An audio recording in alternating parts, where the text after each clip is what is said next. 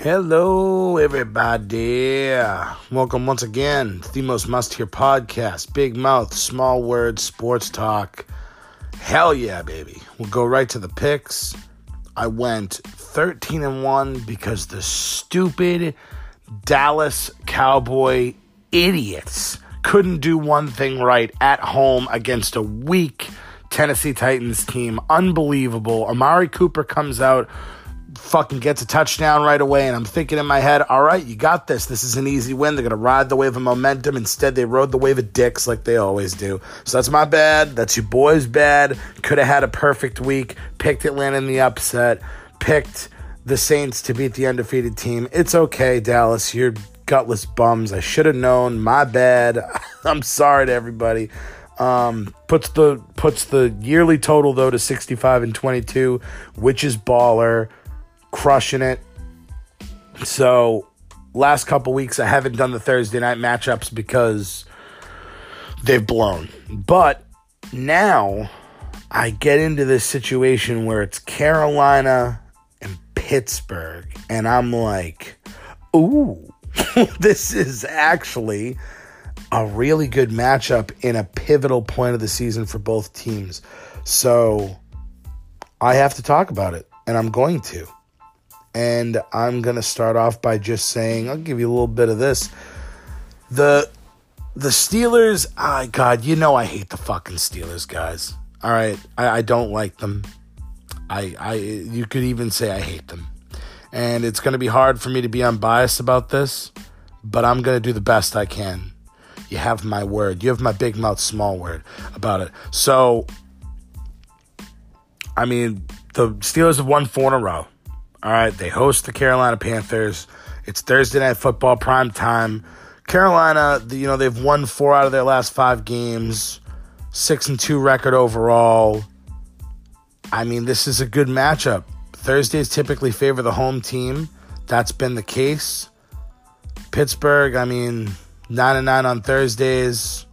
Steelers have a seven and two record at home though in those games.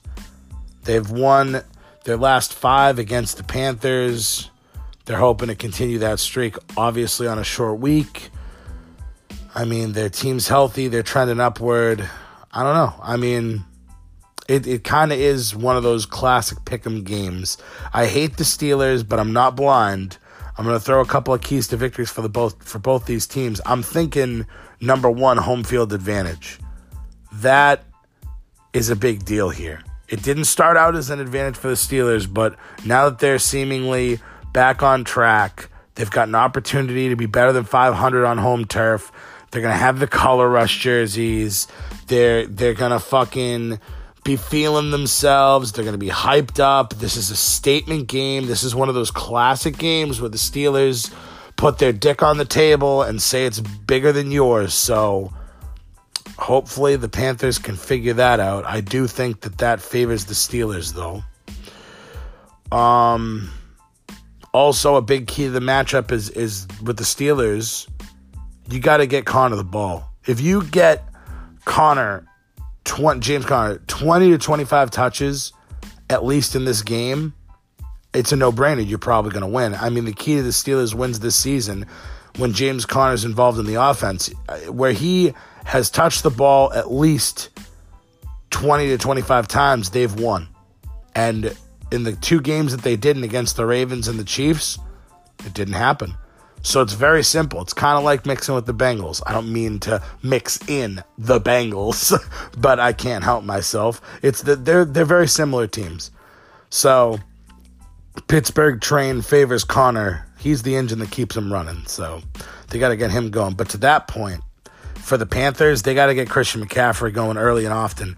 McCaffrey, the dude's a dual threat in the Panthers running and the passing game. I mean, he he's caught 49 passes already on the season, 378 yards. He's scored five touchdowns. I mean, he's got a total of 880 yards from scrimmage. That's insane. Combined with Cam Newton, the duo's got 143 rushing yards per game. That's insane. That's second most in the league. Not only that, but I'm going to bring my friend Leah into this. she's a good friend of mine, and she's a lifelong Panthers fan. And she's currently on fire, getting shout outs from the team constantly, the Panthers, that is.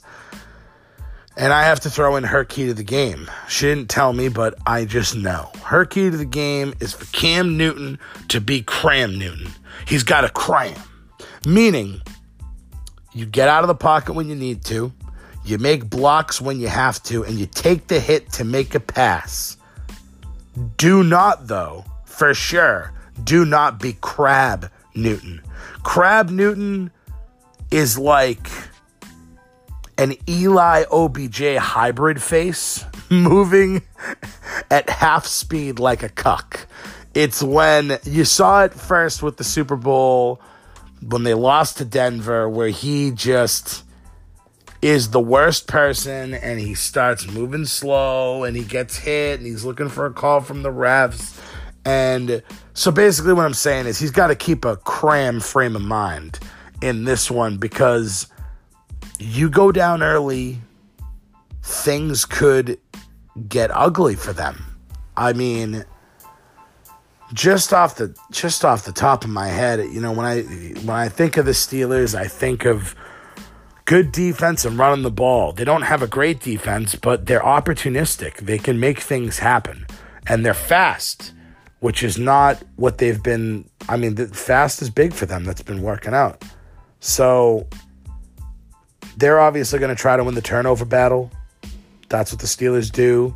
They run the ball, keep time possession. They're going to try to take shots to Antonio Brown. They're going to try to integrate Juju Smith, which it seems that's a seamless transition, man. Juju's always he's everywhere. He's fantastic. Um, and the Panthers obviously are going to be looking to run McCaffrey, try to use the play action. They're definitely going to run it more. Obviously, Roethlisberger's not going anywhere. He almost went down the last game. I thought he tore his shoulder off but I guess he didn't. Maybe he's just old. Maybe he just tweaked his back or something. Greg Olsen looks to be getting back into form. I mean, these are two heavyweights, man. These are two heavyweight teams. They're going to start beating the bag out of each other. And I've read up a lot of stuff about this. I've looked at a lot of people's predictions. But I'm the only one, me, I'm the only one that is going to give you, and this is my last point to this game, that no one else has with both of these defenses playing eerily similar in style, okay, the final score, I believe, is going to come down to the kickers. That's right, Graham Gano, or I can call you Cram Gano now, and uh, Boswell. Here on Big Mouth Small Word Sports Talk, we have kickers in our key matchups, baby. So let's get it going. It is not the sexy pick, no, but I think I'm going to be spot on.